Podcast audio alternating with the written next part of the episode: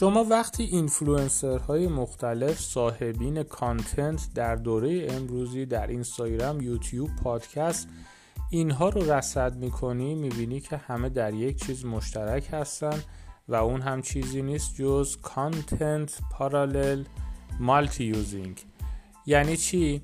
این به این معنی هست که یک شخص میاد یه ویدیو از خودش می‌گیره و همون ویدیو رو به حالتهای مختلف برای کانالهای مختلفی که داره استفاده می‌کنه. من مثال می‌زنم برای شما.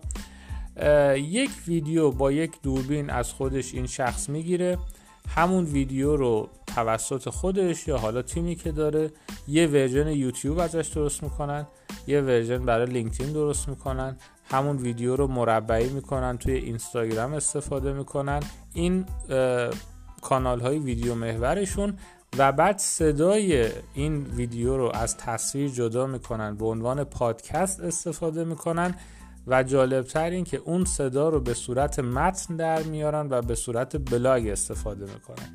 و این بسیار اثر بخشه چون می‌دونید مخاطبین شما همه یک سلیقه مصرف محتوا ندارن بعضی ها دوست دارن تصویری باشه بعضی ها دوست دارن یه کاری می‌کنن. یه صدایی مثل پادکست هم پخش بشه که این مورد پادکست اخیرا خیلی ترنت هست و متن هم هنوز هست. خب با این روش شما می‌تونی همه اینا رو با حداقل وقت رصد کنی و در اختیار بگیری. حالت بسیار پیشرفته این داستان آقایی هست به اسم پنگ جون. یک چینی تباری که در آمریکا زندگی می‌کنه و کاری که می‌کنه بسیار جالب هست. میاد در سه روز برای یک سالش محتوا تولید می‌کنه.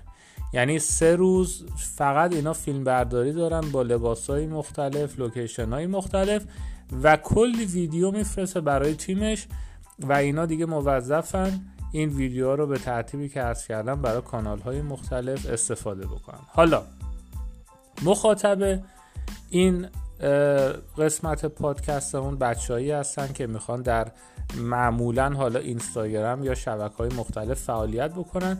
دقت کنید بچه اصلا نیاز نیست که یه روز وقت بذارید یه فیلم برای اینستا دوباره فرداش یه فیلم برای یوتیوب. اینجوری زندگیتون واقعا مختل میشه.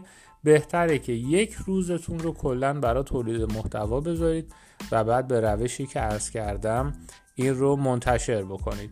باز حالت ها یعنی خلاقیت اینجا حدی نداره. من خودم اخیرا یه وبینار یک ساعته درست کردم و باز تیکه های این وبینار رو شما می‌تونید به عنوان پست استفاده بکنید. و بعد به بچه ها بگی اگر می‌خواین همه وبینار رو ببینین برین توی این لینک. می‌بینید که یک وبینار تولید شده ولی ما از شکم همون پست هاش رو هم در میاریم. این حالت استفاده موازی و چند جانبه از یک محتوا رو در جریانش باشید و حتما در کار خودتون استفاده بکنید. مهدی صادقپور بودم از شهر بوخوم آلمان بیزینس کوچ.